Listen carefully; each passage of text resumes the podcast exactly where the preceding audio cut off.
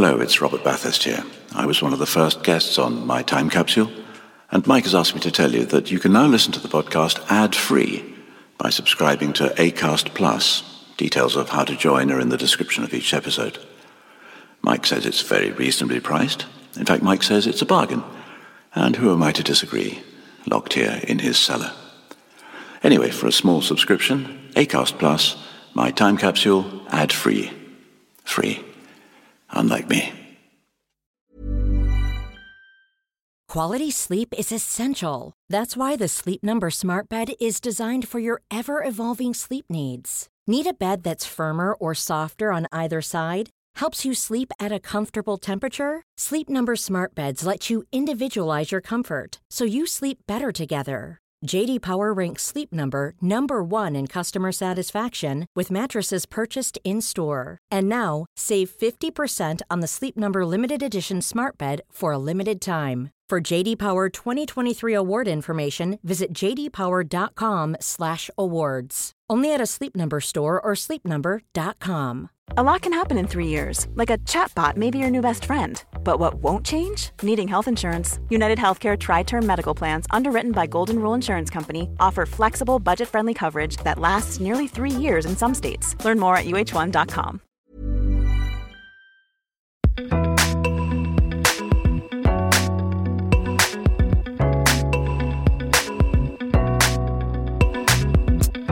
Hello, and welcome to My Time Capsule.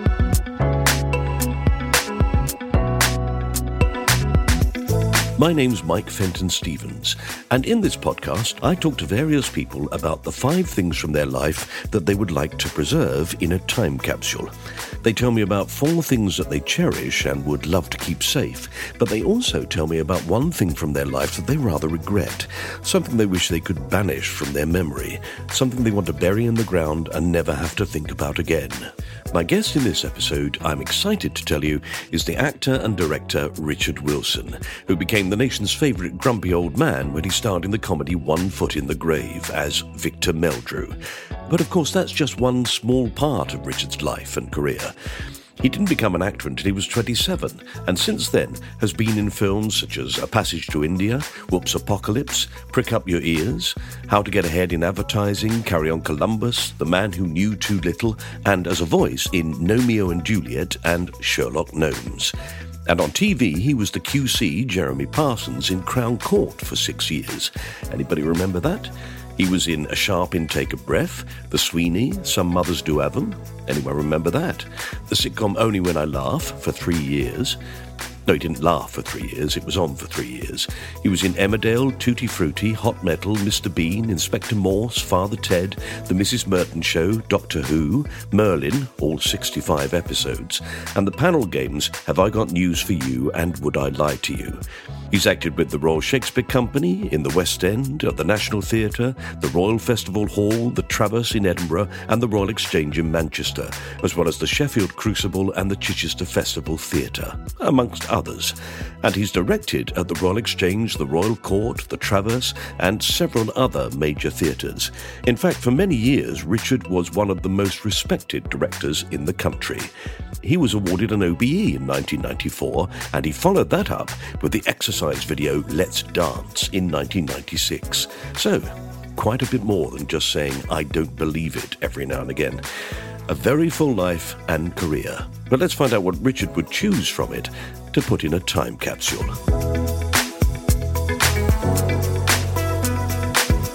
And how long has your son been in the business? Well, he, Did I ever meet him? I don't think No, you have. I don't no. think I did. No. Nor your daughter. And Um, you pay him. If we make any money. Not before. So where's it broadcast? Well, you can subscribe to it. How many have you done now? There are about 130. God. So, um, And have you made any money from any? not much, and it continues to grow. It's a very difficult, incredibly competitive field, podcasting. Because there are more and more starting, aren't there? Well, at the moment, definitely. The people basically during lockdown had nothing else to do. Of course, the aim eventually would be, like Desert Island is, to not necessarily be just chasing fame.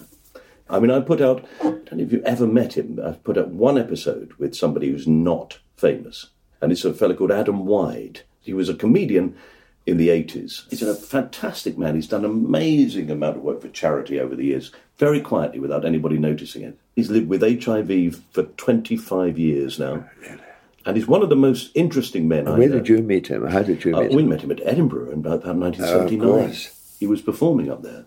Because you know, uh, I was going to Edinburgh for the first time when I had my heart attack.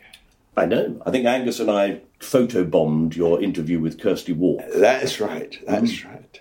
I did it in um, in Sheffield as a as, as a one foot in the grave episode where I was the only person in it. David always wanted to do one with just me, so that made it perfect. So I did it in Sheffield for the theatre, uh, and it worked quite well. So we'd sold out. The only problem was that uh, Clive had rung me up and said, uh, Richard, I can't get any insurance for you because you're over 80. and I said, no, don't worry, I'll handle it. He said, well, he said, I tell you what, I'll share it with you. So, then it happened and uh, we lost money. I don't remember anything about it. And uh, I was up in the hill, up in, uh, in Hampstead. I used to live in Hampstead.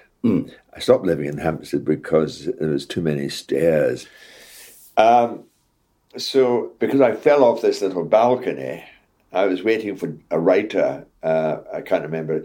Uh, one of the things that happened when I fell off the, the thing, I hit my head, and that's what did the damage. So my memory is not very good, and I forget people and things like that. Um, and I've forgotten what I was going to say. What was I going to say? That's the thing that did the damage. That's you. the thing that did damage. Y- Yes. Um, so I was going up to. Uh, it happened on a Wednesday, and I was going up to Edinburgh on the Monday. So it didn't happen. I've been pondering whether it should happen, maybe eventually, hmm. because I always feel very guilty about the people who had bought tickets. And Yes. I, I meet people who say, I, "I had a ticket for your show in Edinburgh." I had a ticket for your show in Edinburgh. Did you? anyway, how'd you like to start? Have we started? Sort of, yes. I mean, it's, it's, it's that thing of just, I don't mind drifting in. I mean, all we're going to do is for you to think of things that you treasure from your life. Five things that you Can I drink my tea? Yes, you can drink your tea. There's atmosphere. The drilling's still going on, but uh, I'm sure it'll stop at some point. Well, they should have stopped by. n- There we are. Uh, I may have to ring them. Okay, Uh, shall I ring them now? let's see how it goes. Let's see how it goes. The great thing is, before all these things start, I can say we're Richard's flat and somebody was fixing the stairs. Uh, and then once people know what it is, these things become less intrusive. So yes, so we'll just work through it, and you can think of things anytime you want. Yeah. Well, the first thing I thought about, because I I can make them impossible, because you couldn't possibly get all the plays I've directed into.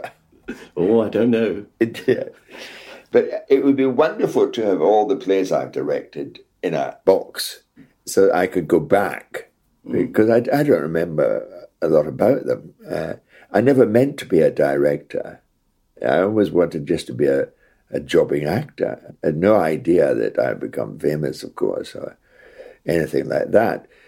But I, I started directing at RADA because at RADA in your last year, uh, students had to do a, a mime play. And I was very good at mime because I didn't have to speak. and uh, when I was in RADA, my accent was Scottish, broad Scottish. So I directed the mime play and rather enjoyed it. And I thought, oh, this is, that's rather interesting. And then when I went to the theatre in Manchester, the one at Granada had. oh, right, yes. When I started there, I was directing uh, the late shows, uh, helping to organise the late shows for Gordon McDougall. Then I found a new play by uh, somebody at the City Lit, where I, I used to go as an amateur. And I said to Gordon McDougall, well, I'll put that into the late shows. Who would direct that? And he said, well, why don't you direct it? Mm. So I can remember being absolutely thrilled for about five seconds. then, then realizing what a nightmare. but that's what started me, and, and, and I always wanted to act and direct. It would be wonderful if I could sit down sometime. And be reminded. Would you be reminded of mistakes, do you think? You'd look at it and go, oh no, why did I do that? uh, well, I, I'd be surprised by some of them, especially the earlier ones. I think, well, that's terrible. because I'm sure it was pretty terrible. There was quite a famous actor in it who was at the because the Stables was a theatre company. The idea was it was going to do plays in the theatre at the Stables, mm-hmm. which uh, Granada built, and have a theatre company as well. So it was television and theatre. So Gordon MacDougall's idea was quite clever. So my first play, I I remember when it finished, I was just thrilled that, that it had started and had finished. I wasn't worried at all about whether it was any good or not. reviews. Uh, reviews, and it didn't matter. So uh, it would be wonderful to be able to to look at all these things. I'm sure we can do that. We can put them all together. But what sort of director are you? I've never worked with you as a director. Uh, I'm a very good director. Very good director. Of course. That's a good way of describing it. Yeah. Obviously. But I mean, some directors are very organized in as much as they know exactly what they want to put on before they even start rehearsing. So, are you one of I those? Have no idea. I have you? no idea. No. The actors do everything, uh, and that's you know that's what I think it should be. So that when I'm interviewing actors, and I ask them to read for me, mm. I say, when you read for me, I don't want you to act. I just want you to say the lines and I'll just get an idea of what you sound like. Mm. And then I also realized as an actor, I was always shocked when we used to come to the, the rehearsal room, read the play, and then shall we should we block act one then? And I used to think, well, I don't, I don't know what I'm, doing. no what I'm doing. I'm going, no. So I always sat down with the play. I think I'll have to ring them Keep going. uh, so I sit down for half, half, the rehearsal. I sit. No, I've got to ring them. Okay, on. you ring them, it'll be all right. So, after ten minutes and a top up of tea and a quick call to Paul, the concierge, we continued. You came all the way from Tunbridge Wells. And... it's all right, we'll carry on. So, the stables, did you think that was going to be a sort of aberration? Or did you then fall in love with it and think, actually, this is what I want to do almost as much as acting? Well, I did enjoy it very much. And I suppose when I picked this play for my first play, I thought I'd just do that and that would be it. And then uh, I told Gordon MacDougall I, I, wouldn't mind directing again. Mm. And, and so I started directing for him there. Um, I did another play for him. Mm. Uh, we were going to do it as a late show. And then something happened about another play he was going to do. And he said, Why don't we do this? And I said, I, would like to put this into the main house. Mm. So we did.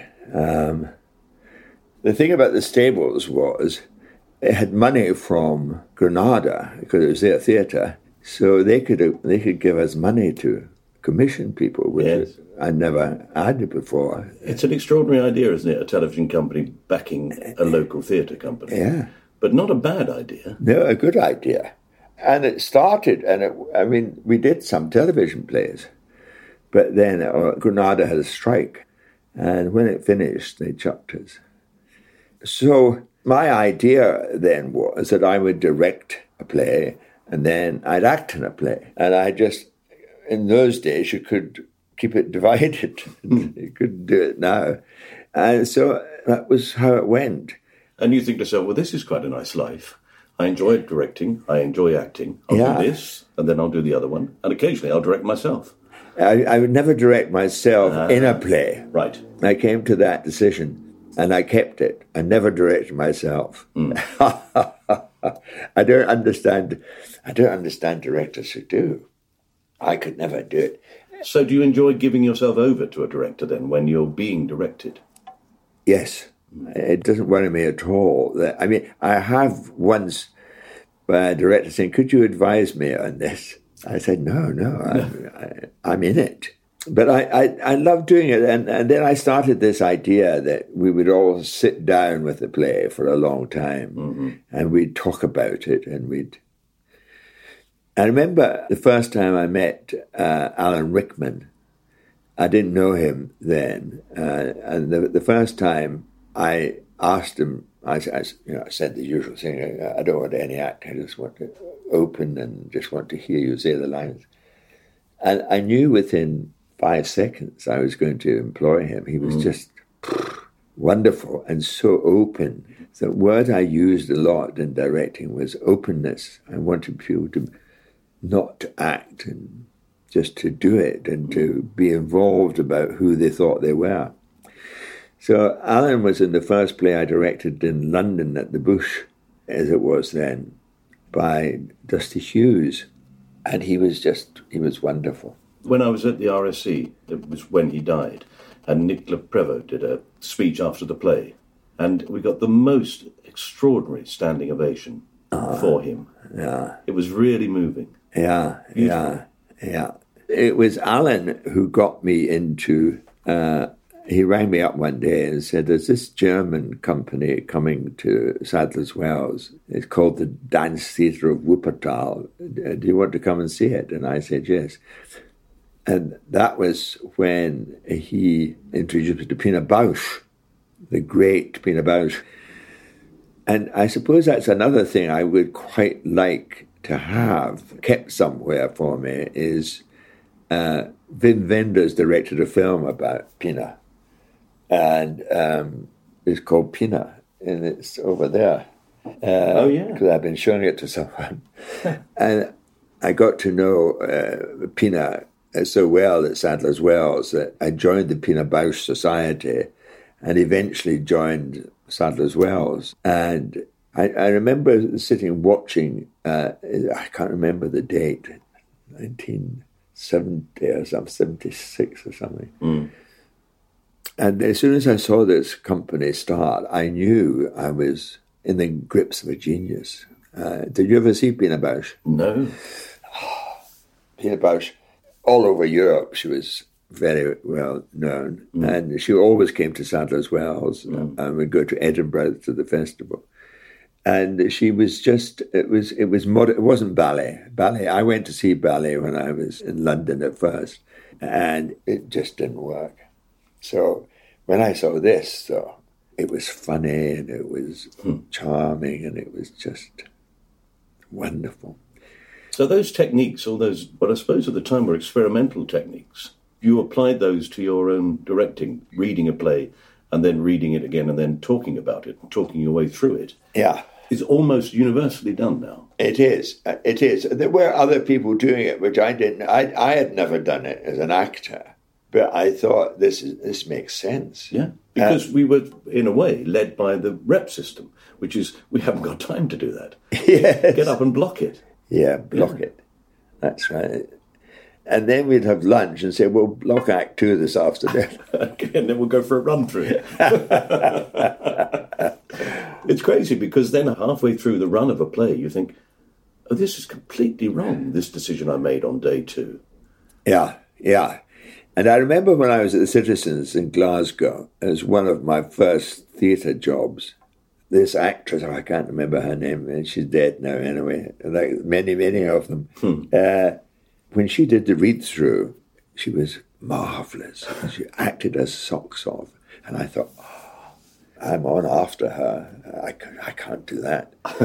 uh, and then I thought, well, no, well, that's, she's not doing anything with anyone else because she hasn't prepared with a fellow actors. That's what started me stopping it and not allowing any acting in, in, the early stages because they didn't know who they were. Or what they were going to get from another actor. Or what they were going to get from another actor who was playing their part and trying to find out who they were. Mm. Yeah. So that was that became very important that we, we just sat down. Sometimes we'd play games just to stretch us. I used to play games with um, bean bags we used to stand in a circle and throw bean bags to each other. Three bean bags mm. keep going all the time. Just calling someone's name. Yeah. Yes. Very good fun. It- very It's good also, fun. it, you get really skillful at it if you do it enough. You do. And then you find that it does affect the acting. It really does. You you are able to listen and be involved in several things at once. Yeah. And then I started putting a stopwatch on it to see if you could keep it going. and I remember once when I was doing a play in Hampstead, hmm. They rang up and said, Listen, Richard, you'll have to stop them doing this beanbagging before the show because they're taking too long.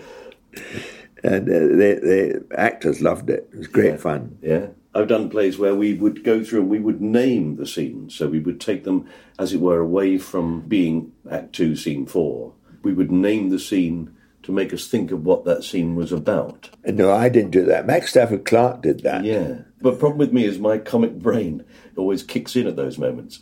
We had to name a scene where the Duke of Marlborough's, his young son Jack, was carried across the stage by pallbearers. And they said, anybody got any suggestions for that name? And I said, uh, Jack in a Box. I was told I wasn't allowed to make suggestions. no more suggestions for you, Michael. Did you direct? Ne- I've never directed. No. Could you be a good director? Well, I wonder if I would. I don't know. I don't think you can tell until you do it whether I would be too keen to, whether I would think I was right too often. I don't like directors who do that, but Oh, I, I wonder if I would be guilty of it. I know. Quite a lot of directors who had been actors would do it for you. Said, no, no. And I always said to the actors I was working with, I will never give you a line reading. So I, we'd always talk our way through it. And, and then now and again I would say, look, I'm terribly sorry, but can I just give you a, a, a sort of a suppressed line reading? so roughly what it's about. But I never, I never did that. Uh, we had to find it together. Uh, it was very important. Well, of course, as well, quite often, what you think would be the reading of something can turn out to be completely wrong, or neither are right. One is as good as another. And also, it could change as you get better at it. I mean, I, I always used to say, um, if you said to me, I saw your production last week, Richard, uh, very good at something, I said, well, which night were you there? Uh, yeah. Because I used to see it quite a lot. I mean, it's another thing that I did. I went to the theatre almost every night to watch and, and make notes. Uh, Yes. you don't want to shout at your actors. You you want to just say, "Look, that wasn't as good as two No. days ago." Or I can understand why you did it, but Yeah, yes. yeah. So, would you say that acting was the main thing that you've done? You'd always describe yourself as an actor who has directed. I always describe myself as an actor director. And when I did Desert Island Discs, I said to you, uh, and they didn't concentrate on my directing more, I couldn't do anything about it. And that to me is my more important part of my work was directing. I thought I was a better director than I was an actor. And I was really upset that they hadn't mentioned that I'd been an associate director at the court and in Sheffield. And that was very important to me. So I, I directed a lot of um, when I was in Sheffield as an associate director, Sheffield is where they did snooker. And I said to the artistic director, I said, it would be a very good idea to do a snooker play sometime. and he said, well, organize it. And I spoke to him, uh, oh, what's his name? Oh, what's the name of the writer who did the play at the National about the comedian? Oh, yes. Um, oh, God. Oh, for God's sake, Richard, I'm exactly the same as you. I'm terrible with it. The two of us sitting here with no ability to conjure up a name. And nowadays, I can't do it without Googling. I um, know. So anyway, I said to him, I, I met him at a, at a wedding, and he said, when are, when are we going to work together again? I said, well, it's, it's up to you. He, he had become quite famous by then. And I said, I, I'm looking for someone to direct a play about snooker for Sheffield. And the, the pause, I, I could do that. I would, I would be interested in a snooker play. And so we had a snooker play. Fabulous. It's a great theatre, isn't it? It's a great theatre, yeah. And it was the first time in the time I was there with Daniel Evans that we had a new play in the big theatre. We always did new plays in the studio theatres. The Nap, it was called. Mm. I always find that the people in the theatre next door, which is sort of the touring theatre, oh yeah, they're always really envious of the people in the Crucible. yes, and the people in the Crucible are envious of the touring people because yeah. they're being paid a lot of money. They're being paid more money. uh, yes, indeed. So that was uh, very important to me that that Sheffield knew I was talking about them uh, because they meant a lot to me. Mm. And, and so did the, my time at the Royal Court. I mean, that's an extraordinary thing to do. The Royal Court has been such an innovative theatre for many, many years. Yeah. It's a wonderful thing to be asked to direct there. Yeah, yeah. Oh, gosh, yes. Oh, I remember the first play I directed there. Uh, I was absolutely cock a hoop. And terrified, I should think. And terrified, mm. yeah.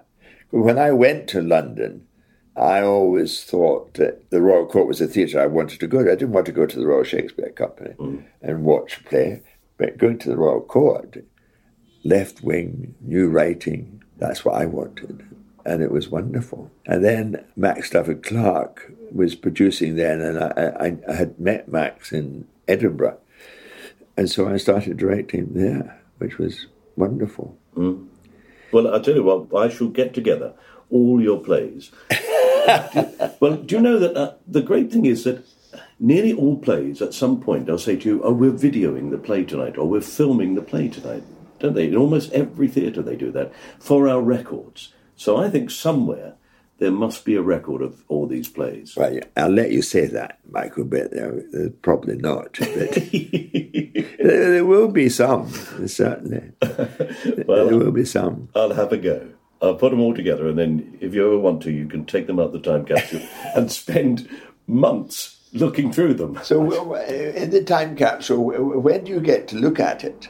Well, I'm going to give it to you. So you can either bury it or put it under your bed. Oh, I see. You give me the collection. It's your time capsule, so you've got. I can do what I want with it. Yes, you can put it away for posterity. I mean, the idea of you know desert island, is the idea of going to a desert island it just appalls me. of course, this is the one where we're more generous. You can have them. Right, we're going to pause here for the compulsory ad break, but we'll be back before you know it. See you in a minute. Ryan Reynolds here from Mint Mobile. With the price of just about everything going up during inflation, we thought we'd bring our prices down. So to help us, we brought in a reverse auctioneer, which is apparently a thing.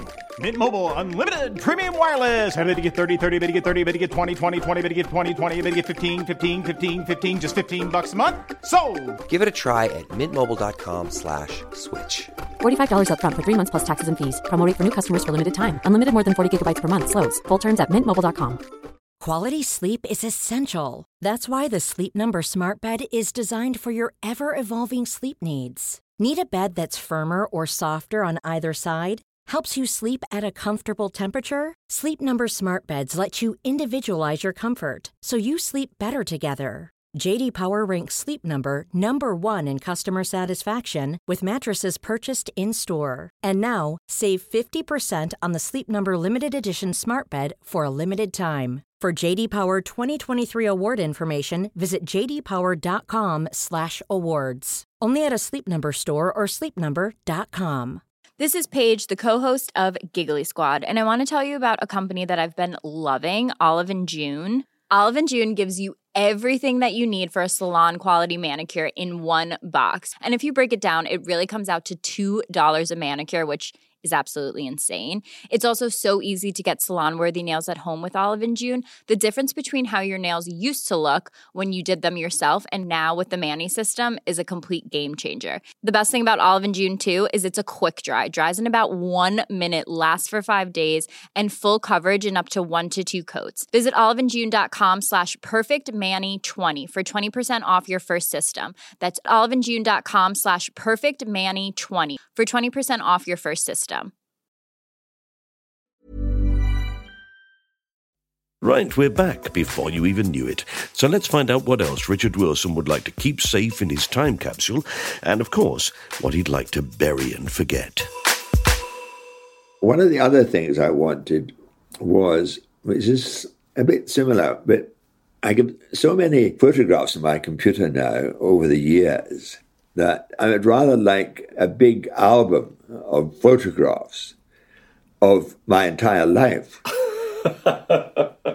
because I've got some pictures of me as a child. Uh, uh, I was a fair haired boy with lots of hair, and I became bald very young.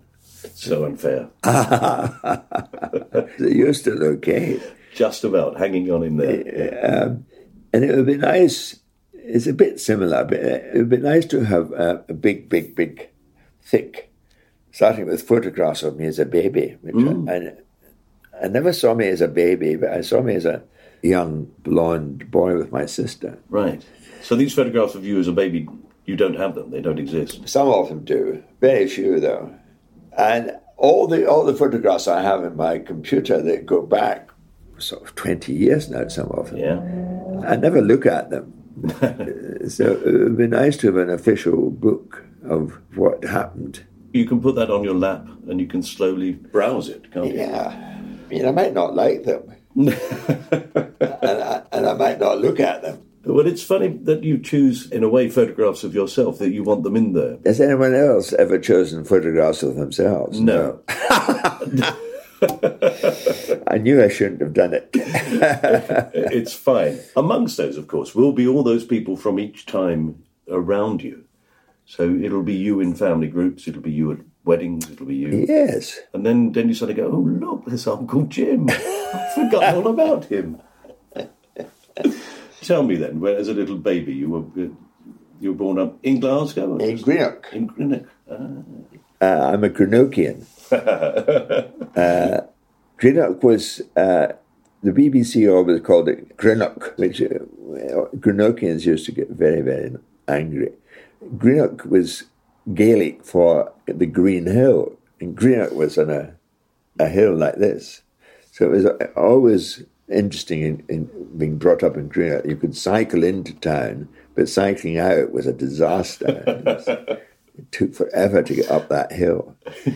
And Greenock was uh, the wettest town in Britain. and I presume it still is because of the Clyde estuary. But Greenock was, uh, it was a shipbuilding town. Uh, my father was a head timekeeper in a shipyard. Shipyards and sugar. And the amateur theatre was very strong. So is that where you? That's where I the bug? started. Yeah, I started acting at school. When you were in, in the 11 plus, you were picked. We had a gymnasium with a stage on it, so that when you were in the 11 plus, you were asked to stay back and put all the seats out into the gym, and then go home for your tea and come back and watch the play and then put all the chairs away at the end. so that seemed a very good idea to me to get involved. And that's when I started watching plays. And then I had a teacher, Miss McCleary. See, I can remember her. Miss McCleary did a play, The Princess and the Pea. And I played the king uh, with a pair of Anne Carey's knickers on me. Uh, with, with paper in them to make them look like trousers. so I can remember strange things. It's funny sometimes, isn't it, how those memories in fact seem closer than things that are just round the corner. I know, I know. So my memory problems always get worse as evening comes in and it gets dark. I, I just, I can't remember names and things. So I was talking about Greenock. Why, hmm. why was I talking about Greenock? Well, I sort of asked you where you were born. Oh, you, were brought up. you did. Yes, if you ask questions, that's quite good. now, I must tell you but one of the other things I want, of course, is I, I there are two drinks I want to be in my. What do you put them in? What do you put the? Well, we can have a drinks cabinet in there. Why not? Oh well, why not? Well, okay. If I can have a drinks cabinet, there are two drinks I want in it. One is water, but it has to be Badoit. Ah, Badoit is a mineral water, but it's only a slight mineral water. And I love having it in the fridge, and drinking it is just a great joy to me. is Badoit? It's slightly salty, isn't I'm it? going to give you one in a minute. Okay. I'm going to give you a Badoit because my tea has got cold. Uh, Yes, at any point. I'm going to get it. Lovely. Okay. And- we'll take a pause. We'll take a pause. Perfect. Then we, then we can talk about Badoit. Oh dear. Yes, right. So we come back with Badoit. So this is Badoit. Let's Ch- sample it. Cheers. Cheers. Good health. Nice. See, it's cold, Slightly effervescent. slightly effervescent. That's the secret. And I just go crazy about it. Yeah. But the other thing I want to put into the With the Badoit. with the Badoit Yes. is a Puligny-Montrachet, Right. which is a white wine, white Burgundy, which also sends me crazy. But of course, it sends me a bit crazier because I'm drinking alcohol. uh, but absolutely lovely. When did you first experience that then? I wonder when it was. In It's Burgundy? very expensive. Uh, It's very expensive. I know. So I suppose one foot in the grave sort of changed your life financially, Of course, it did. and um, suddenly these things were open to you. Uh, Suddenly, there was drinks were possible. So, Antony Sher and Greg Doran took me to Puligny-Montrachet, the village. Uh, Tony and I drank quite a lot together. Um, I think he drinks more than I do. I, I don't I don't mention that though. So they took me for I think it was my seventieth. They took me out to the village of Puligny-Montrachet hmm. in France, very close to a very famous hotel. I can't remember the name of it. And we discussed with the, the vineyards and how they made Puligny-Montrachet. Mm-hmm. It's a wonderful, it's just slightly sweet white wine. So I'd like that in the cabinet. Chilled, Uh, yes, chilled. pretty Montrachet. Puligny-Montrachet. Mm, lovely. Um, I think most people go through life and you naturally assume, well, this is the life I'm going to lead. And I'm perfectly happy with it. You know, you were perfectly happy to direct a play, you'd be in a play, you were doing a bit of television. So everything's going along fine. And you think, so, well, this is a nice life. Yes, And- absolutely. And suddenly it becomes, well, mad. yeah, hmm. yeah. I remember being in Italy with you and saying, Shall we have a bottle of Prosecco? And you went, No, let's have a bottle of champagne. I probably would. Champagne became very important to me. One of the things I said in Desert Island Discs was that alcohol had meant so much to me because I was a very, very shy boy. And it was alcohol that just sort of opened me up a bit and let me speak a bit more. And I would always be grateful. For, well, of course, I've got alcohol now in my it's there. You've got a drinks cabinet in your time capsule. It all gets rather complicated. It's chilled. I've got a, a drink, yes, in my time. And on capsule. top of it is a, a very large photo album of photos from every moment in your life. And then sitting there is a large television screen ready to show you. Oh, you get a television screen. Well, you've got to watch the plays you've done on something. What's the most expensive thing that someone's taken with them? Well, I would imagine the United States of America. of course. Craig Ferguson. that would cost Yes, a he bit, did. He did, didn't he? So, when you say alcohol opened up your character, as it were, your daring, you didn't go into acting until you were, what, late 20s? 27. 27. Yes. So, what suddenly made you think, okay, well, I- I'll go and audition for RADA? Yes, well, I, I, I can tell you why I, I went to RADA because I met a, uh, an actress at a party and she said to me, How long have you been in London for, etc.? And that was about four years or something then. And she said, Well, do you know that if you've lived in London for a year, you can go to LCC. They will pay for your education. I said, No, I didn't. so I only tried for RADA. I didn't try any other academy, but some people do, you know, mm. try many. Yes. Well, with the idea that you probably won't get into most of them. Yeah. So I just tried for RADA. And I remember that you had to do classical and modern. I chose for my modern piece a bit that a friend had written. We were in a revue together, and he had done this monologue. And I chose that, and people said to me, No, no, no, you've got to do Chekhov or something like that. And I said, No, I'm going to do Roger Booth. He used to write these revues. So, well, it went down quite well. I, I know that they laughed. And that was a, a big shock to me that I was getting a laugh uh, for this. It was quite a nice little monologue. This man talking about his girlfriend who's ditched him. I can remember one of the lines even. Uh, she gave me the ring back in the Beecham's pillbox. Gosh, you see the things I can remember. And Isn't that weird? I can't remember anything about yesterday. Uh, so that's what got me into RADA. And I remember talking to John Fernald, the principal at the time. He said, you know, there was eight people on the panel, and uh, they were divided. So I decided to vote for you. So you just squeezed in. I said, But do you think they would be relieved? Uh, because I should imagine, Of course, over and over again, they must watch. Oh, here we go. This not this monologue again. of course. That's what I, was thinking. And what Um, did you do as your Shakespeare? Do you remember? I do. It was from Julius Caesar, and it was Mark Antony's speech over the body. Friends, Roman countrymen. Friends, Roman country. That was it. Yeah. Give me your ears. Mm. I don't think I remember much more about that. No. but you've also played Malvolio, haven't you, in your career? In my career, I played Malvolio at the Royal Shakespeare Company. Did you? Yeah, and um, I hated it. I didn't hate it, but by that time I was quite well known, so I knew that the reason I was in the show was because I was quite well known, and then mm. people would come maybe to see Richard Wilson doing Malvolio, mm. and that's what frightened me. Right. Rather than coming, seeing the play, and discovering this brilliant comic actor. Yes, Who is that man?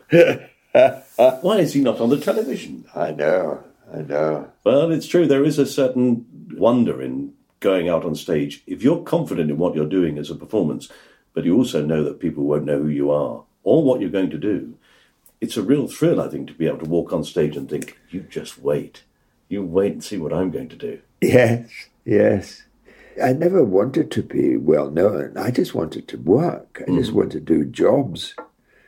Um, and when One Foot in the Grave, Susie Belbin, the producer, she always said it's going to get much better. Just you wait. And of course, she was right. They became very well known. But David also, David Renwick also wrote, what was the thing you did before?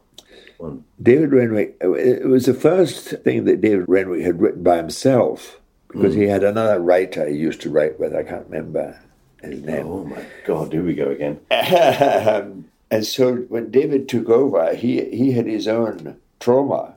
Uh, this is me and my own now.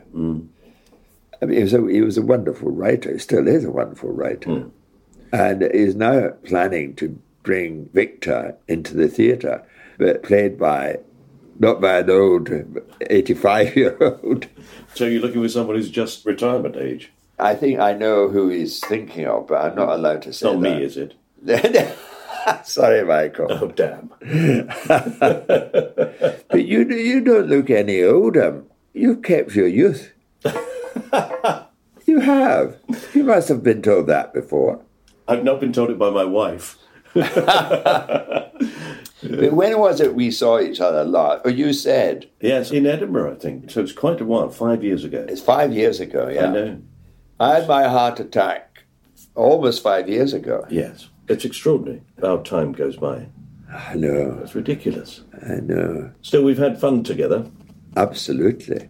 I have a very fond memory of a car that I sadly don't have anymore, but I had a little blue Mazda MX5, and we were staying in Italy, and everybody else had gone off to town, I think, and we stayed at the house. And then I gave you a lift through the Italian hills with the top down, and we drove It was a two seater. just a little two seater. Yes. Yeah.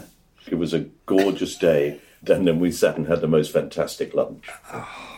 So those are things that you cling to during lockdown, aren't they? Those memories. Yeah, yeah, yeah, yeah, yeah, yeah. Okay, so that's three things we've got into the time capsule. Well, the thing I want to leave out, we'll do that first. Yes. The thing I'd like to get rid of is my walking stick. Ah, because I do need it now quite a lot. So if there was some way they got rid of it, then I might. See, I don't- I don't use a walking stick in the house, for example. no. But if I was going into the park, I'd be on my stick. And I find that, well, I find it very valuable, but I also hate it because it's always falling down. wherever I put it. And then I've got to bend down and pick it up, which I'm no good at. That's uh, something that's gone. But you do still go into the park? I go into the park every day, Mm. but I don't walk as far as I used to. That's the thing. Yes. Which is, is bad. Now, there was something else. I, uh, what was it? My memory's going. You see, I should have written all this down. and, I, and I was going to write something down, but, but I slept in. We could always put in our inability, I'd, I'd chuck mine in with you, the inability to remember people's names. oh, yes. Names. Actors' names. Uh, when you're talking about films, for example, I, I've watched so many films and I want to tell someone about a film. In fact, suppose I want to tell, talk to you about a film I've just seen. I can't. Hopeless. Hopeless. There was one evening I woke up in bed and I thought, of course, there's quite a few things I remember, so that, that's going to be easy. But uh, of course, they've gone. uh, oh, the other thing I was going to do was listen to some of your. I only listened to one. I can't remember who that was. and I thought I must listen to more of them. It's quite good company, I think. The whole podcast world is quite interesting. I have only really become involved in it since I started doing this. Are you uh, a known podcaster now? Uh, I mean, Yes. I get asked to do interviews with people talking about my podcast. like one foot in the podcast. he- you know, Exactly. Yes. he was thrilled that I had uh, that I had agreed to talk to him. Well, I should imagine so. If you're going to do a podcast where you're talking about your favourite television programme, and it is One Foot in the Grave, the person you'd most want to talk to would uh, be Victor Meldrew. yes. Absolutely. And I and I'm glad you did say yes to that man because he's um, he's very sweet. Oh, he's absolutely. charming, and he's very passionate about it. The only thing was that upset me uh, slightly was that before he did One Foot in the Grave, he did the other very famous sitcom, A Little Van. uh, Now, only fools and horses. Only Fools and Horses. He said, when I did Fools and Horses, I thought, oh, you didn't tell me about that. What surprises me about you doing it is that I know how hard it's been to have that one little thing in your life. Well, not a little thing, but that one thing Yeah. life dominate it. Because you are quite a private person. The idea that it makes other people feel that in a way that they own you, that they have the right at any time to just shout at you in the street or, I know. or come up to you and- and just say, Can I take a picture with you? And you go, Well, I'm just walking through the park, actually. Ah, yes. Hmm. I've seen you go out of your way to avoid it. Yes. Um, I tell you what I could take with me. I've remembered something. I could take a, a wig and a disguise for getting me out. Uh, because I we- I wear a baseball cap uh, in public because then I get hidden. And I, for, I forget when the weather gets good and I don't wear my baseball cap. Of course, people say, I don't believe it. And uh, it's not so much now. So uh, if someone says to me, I don't believe it in the park, it doesn't worry me. I just wave and, and walk on. So I could ask for, a, uh, would I need one though if I'm dead? Well, I'm not sure you're going to be dead. no, Oh, I see. no, no. This is uh, Oh, you have the. it's there for your use during your life. You can have it anytime. I see. So you can, yeah, you can open it anytime you want. Yes, and there are those things that you find precious and that you want in your life. Oh well, I think a wig. uh, I've never worn a wig in my life apart from in the theatre. uh, I, I, That's I- an interesting thing, isn't it? That actually, of the things you can choose, you're choosing in a way anonymity. anonymity. That's it. That's very good, Mike. You made it sound much more serious. I, tell you what I'd like to take with me is anonymity. There you are. I've said it now. Yes. Um, I remember saying in uh, Desert Island Discs that uh, I didn't own a car until I was 40 because I thought actors shouldn't drive cars. They should be in the underground or on the bus looking at people. And I really believed that. I wanted to be in touch with society. It sounds a bit falutin, but uh, it, it was true. Well, that again, it's that thing that you said earlier is that I never particularly wanted to be famous, or in fact imagined you would become famous. So It's not so much you, you didn't imagine you would become famous, it's that you weren't interested in it at all. That's right. I think I remembered thinking about this because I've been watching Wimbledon a lot. I'm very into the tennis, mainly the men, but don't, don't say that. Uh, because when you first knew me, I, I wasn't out as gay. And of course, I am now because yeah. I was outed, uh, which was a great relief to me. Uh, was it? Yes. Oh, I always thought that actually it may have been slightly annoying, but you were relieved by it. Oh, yes. Mm. Yes, I thought I wonder if my sister, which is silly because uh, my sister died recently, age oh. 91. She did very well. Yeah. And I thought, I don't want to come out because it would uh, upset her. I've got a, I've got a nephew who's, who's coming uh, today from Greenock who's 57. I've got two nephews. Uh, and his brother's coming as well. So he's coming today, and he's 57 now. Mm. And I still think of him as a, as a little boy. Because I used to go up to Greenock and take them both up the hill. Yeah. And I, I, told I told his brother that I was gay before his mother knew, mm. uh, because I thought, you know, if I pop it, he should uh, be able to pass it on, uh, carry on. Yeah. So the other thing I was going to ask for, mm. I remember now, was a ticket to the Royal Box at Wimbledon. Because when One Foot in the Grave was famous, mm. uh, the BBC used to invite me to Wimbledon.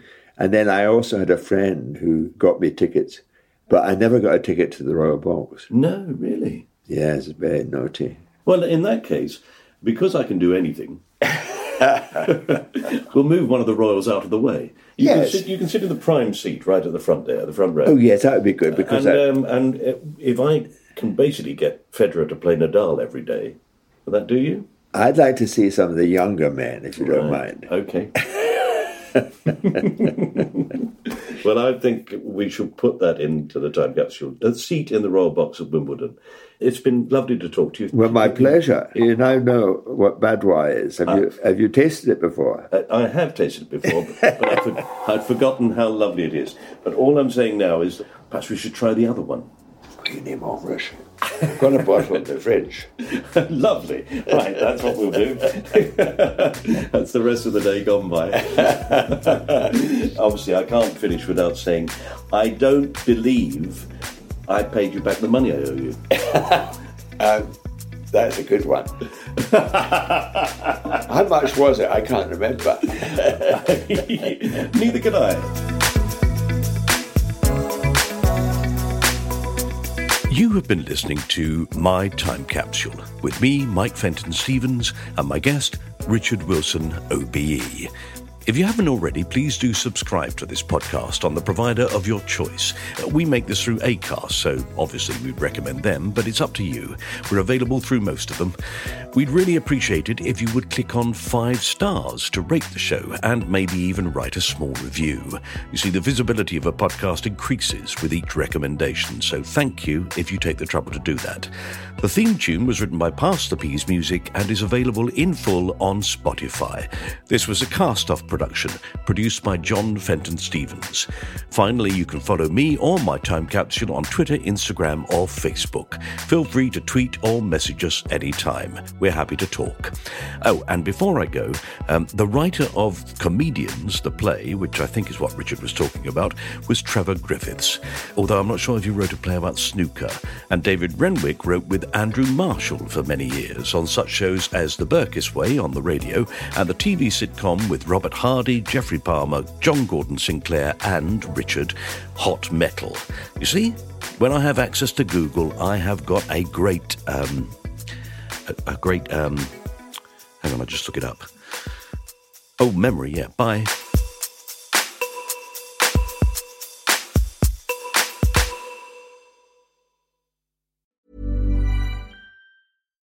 Deserves the best, and there's no better place to shop for Mother's Day than Whole Foods Market. They're your destination for unbeatable savings, from premium gifts to show-stopping flowers and irresistible desserts. Start by saving 33% with Prime on all body care and candles. Then get a 15-stem bunch of tulips for just $9.99 each with Prime. Round out Mom's menu with festive rosé, irresistible berry chantilly cake, and more special treats. Come celebrate Mother's Day at Whole Foods Market.